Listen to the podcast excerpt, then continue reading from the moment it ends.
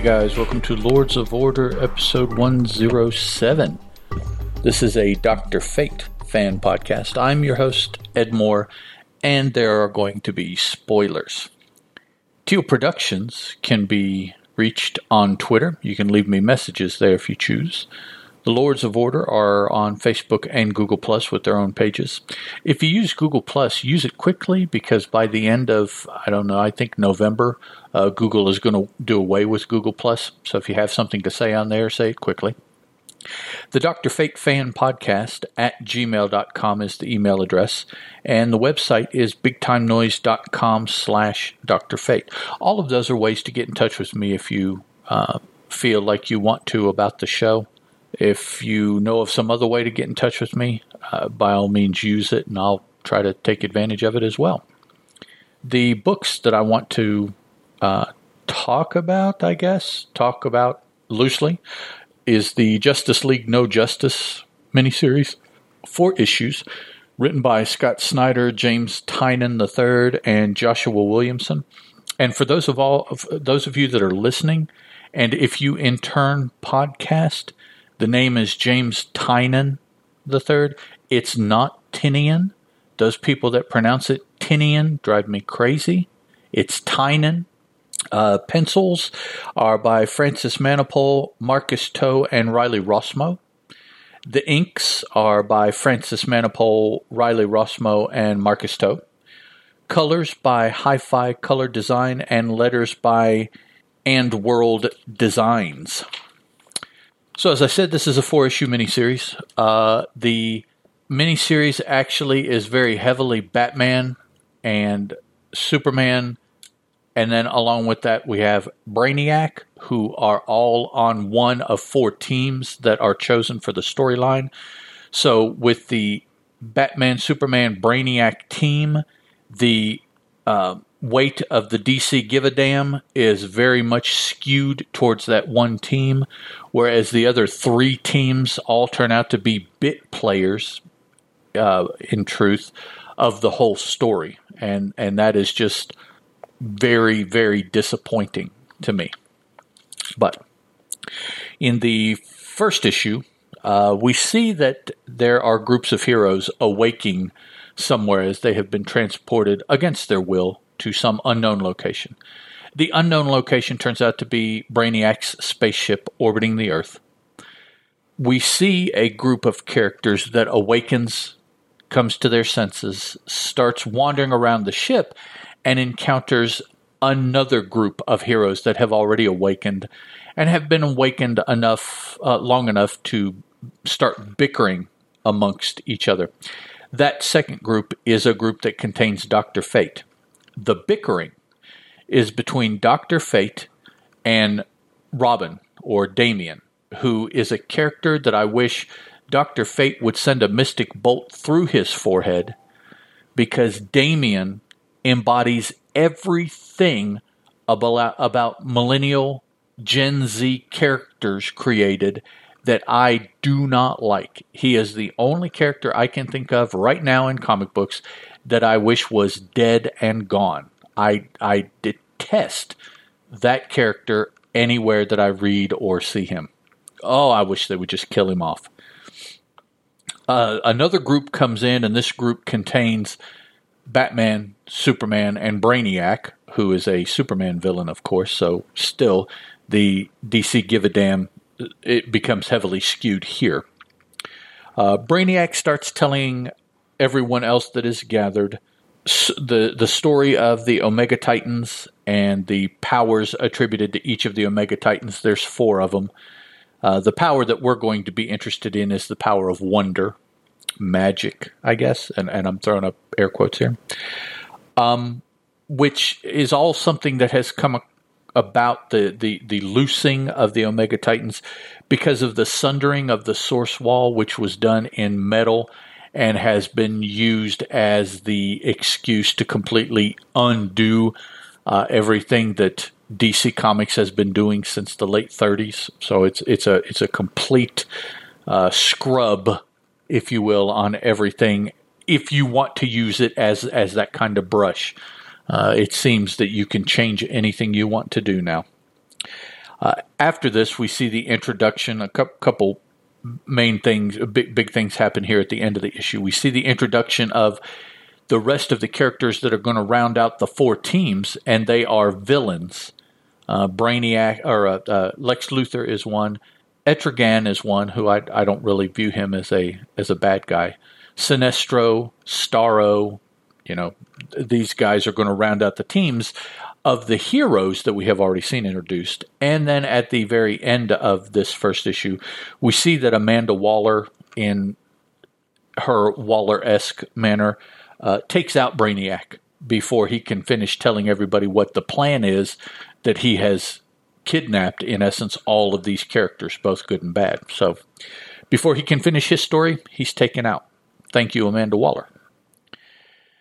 Uh, finally, in issue two, a little bit into the issue, Luthor uh, figures out what the teams are, who the teams are that Brainiac had formed, and visually we can see that it's it's pretty easy to discern because as they were, I guess, as he brought them aboard his ship, he outfitted them with certain outfits that look alike, but that are attuned to one of the four Omega Titan energies and he grouped them according to the their characteristics to accomplish some mission involving one of each of these four Omega Titan power uh, uh, energies. Our team is the Wonder Team. Uh, it's comprised of Doctor Fate, Wonder Woman, who is the leader, Zatanna, Raven, and Etrigan. Their mission is at the Tree of Wonder, which is located above an ancient temple on Colu. Um, that's where Brainiac transported everybody via his ship was the planet of Colu. On Colu are four huge trees, each tree embodying one of the energies that the Omega Titans are interested in. And they have gotten to a point where they are calling the Omega Titans. Um, again, I don't know if they are calling them because the source wall was was broken or if the Omega Titans were on the other side, and now that they're on our side of the source wall, the trees are signaling. I, you know exactly what. I don't know. I don't know that anybody knows really, but it is happening. That's what we do know. Once the Omega Titans get to Colu in an effort to absorb one or all four of the energies being given off from these trees, the planet of Colu will be destroyed. The planet Colu is the home planet for all of the Brainiacs, 1 through 18, however many there are. When they're on site, the Wonder Team realizes that ghosts that are rising up from the temple beneath the tree are starving for magic because they are absorbing the magic that the Wonder Team is giving off or that is part of them or however it may be. They're, they're absorbing their magic. Okay, in issue three, um, which is starts off pretty cool because the Wonder Team has the A cover. Each of the four teams has one of the covers of the four issue miniseries. The Wonder Team being cover uh, the, of the third issue. I believe it's the A cover that it was the teams, all about the same time, realized that one of the side effects of these quote unquote uniforms that Brainiac has given them is that it dampens their normal or natural powers. So, automatically, in doing anything, all of our heroes and villains are at a deficit in what they normally could do to fight or accomplish these missions that they are tasked with doing. Wonder Woman uh, comes to the realization that they need to recharge the Tree of Wonder with magic. The Tree of Wonder looks dead and decrepit and and very you know bony kind of thing. It does not look like a living thing. So she realizes that it needs to be alive again. And of course, on Colu, uh, Colu is a planet of living machines. Magic as we would define it, is not something that's in their bailiwick. So it's not what they do. Of course, the Tree of Wonder would be dead. Now, it has been said that magic is simply science that we don't have a definition for yet. So wouldn't that mean that the Coluans would know about all magic because they're mathematical beings. Okay, anyways, so we all have to help Wonder Woman. We, I'm sorry, being the Wonder Team, we uh, revive the tree by believing that we can bring the magic back. And via the wonders of Wonder Woman's magic lasso, they suffuse the tree with the magic necessary to bring it back to life. The Wonder Tree is alive. And, and yes, I am saying all of this in a rather facetious tone of voice, but it is it is what they did. Unfortunately, the efforts to save Colu uh, do not work. One of the Omega Titans, and I forget which one it is, um, ultimately destroys Colu. And not very many of the Coluans, though, they managed to get away. So now the Coluans are a uh, a people without a home, and um, there's a there's a term for that. People's um, here here on Earth, people who don't have a home country or something like that. Diaspora, I believe is the word. So we, we are seeing the birth of the Coluan diaspora, perhaps. Now, because the home of those trees was destroyed, and, and home is kind of a loose term for it, where they were located, uh, the story dictates that they need a new home. And that new home becomes Earth. So all four of the, well, all four of these trees relocate or spring up via seeds on Earth, but they bloom and grow rather quickly, and then through some machinations of a an evil uh, brainiac that they free, uh, Vril Dox, I believe was who it was. He causes these trees to grow quicker uh, get to a point where they're emitting these these energy calls that call the Omega Titans to Earth. So now they're on their way to Earth. These trees are growing. One of the trees pops up next to the Tower of Fate, and I believe that's the Tree of Wonder. It would make sense. I don't think it ever really said where the four trees were. One of them, I think, grew up out of a Star Labs um, laboratory.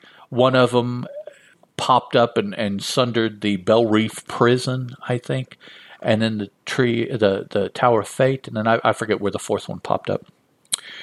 So Wonder Woman uh, and the Wonder Team goes to the tree that they were most familiar with, as the other teams go to try to prevent these trees from growing. At this point, they find out that Vril Dox has attached some uh, brainiac tech that is helping each of the trees grow much, much faster than it normally would. So, in order to stop the trees or slow the trees, they must defeat this Brainiac tech, which, of course, without the help of Brainiac, proves to be very difficult.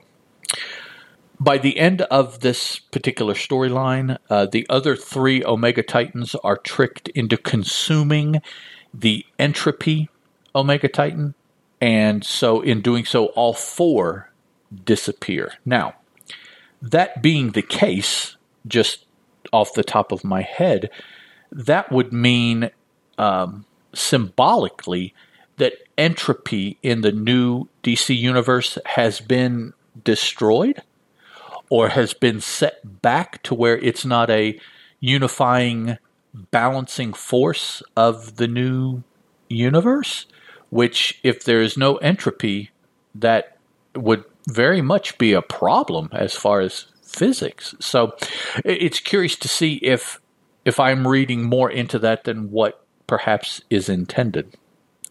Now, after all this, the trees are still here, uh, but they're not this phenomenal energy beacon that they were, uh, but they are still associated with the four omega energies uh, the Tree of Wonder still being the Tree of Wonder as the end of the book. We see Diana and Zatanna at the tree, and Diana is speaking of this newfound connection she feels with the tree, and thus, by extension, all of the magic in the DC universe. Now, that is a is a cool, profound connection for Diana to have Unfortunately, I suspect it will not be used anywhere near to its full potential by other writers. This miniseries was not written by Diana's current writer, so we'll leave it at that. One of the final art pages of the book, uh, we show a team that includes Diana and Zatanna, along with Manbat, Detective Chimp, and the Swamp Thing. No Doctor Fate in that group. So uh, that are the only, well, not the only, but th- those are my story comments for the series. Uh, the series could have done so much more for these other characters that were parts of these teams. Etrigan, Doctor Fate.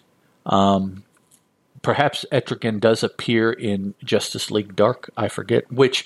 Uh, that will be the next book that I speak about. Justice League Dark Two, not one because Doctor Fate did not appear in it, but two. And I have not read it as of this recording, so that's all I will say as to whether that is Fate or Nabu or whomever that turns out to be. I'll find out here in a couple minutes when I read it, but I have not read it yet. Um, very heavily skewed Batman, Superman, Brainiac, Lex Luthor, like I said, DC give a damn energies. Very heavily skewed. It was most definitely a vehicle for them. It was a possible vehicle for a Justice League book but after this, Justice League is on its ninth or tenth issue. Only one of the other team books have come out, and that's Dark. And I believe as I record this, it has three issues or maybe four. Justice League Odyssey just came out with its first issue. So the any momentum that this series kind of had is down the tubes. Uh, there is no momentum, which I don't know. I guess, you know, by and large, comic book fans aren't a momentumy group because look at something like uh, the series coming out right now that has the uh, Watchmen in it. It has been so horribly uh, delayed and everything, but people still keep buying the other issues. So, you know, I, I guess it doesn't matter. Me, um, if it gets too far between issues, I stop buying it because I can't remember what happened before.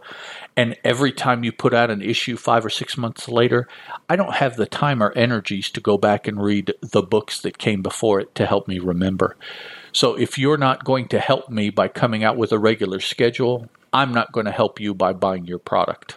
And that's you know that's maybe old age persnicketyness whatever but that's that's just the way it is so um, it does help me trim my my buy, to buy list though, because if I look and a book is delayed by a couple or three months, it gets clipped right away, no matter how much I liked it, because I just don't have the time to keep up in in that manner.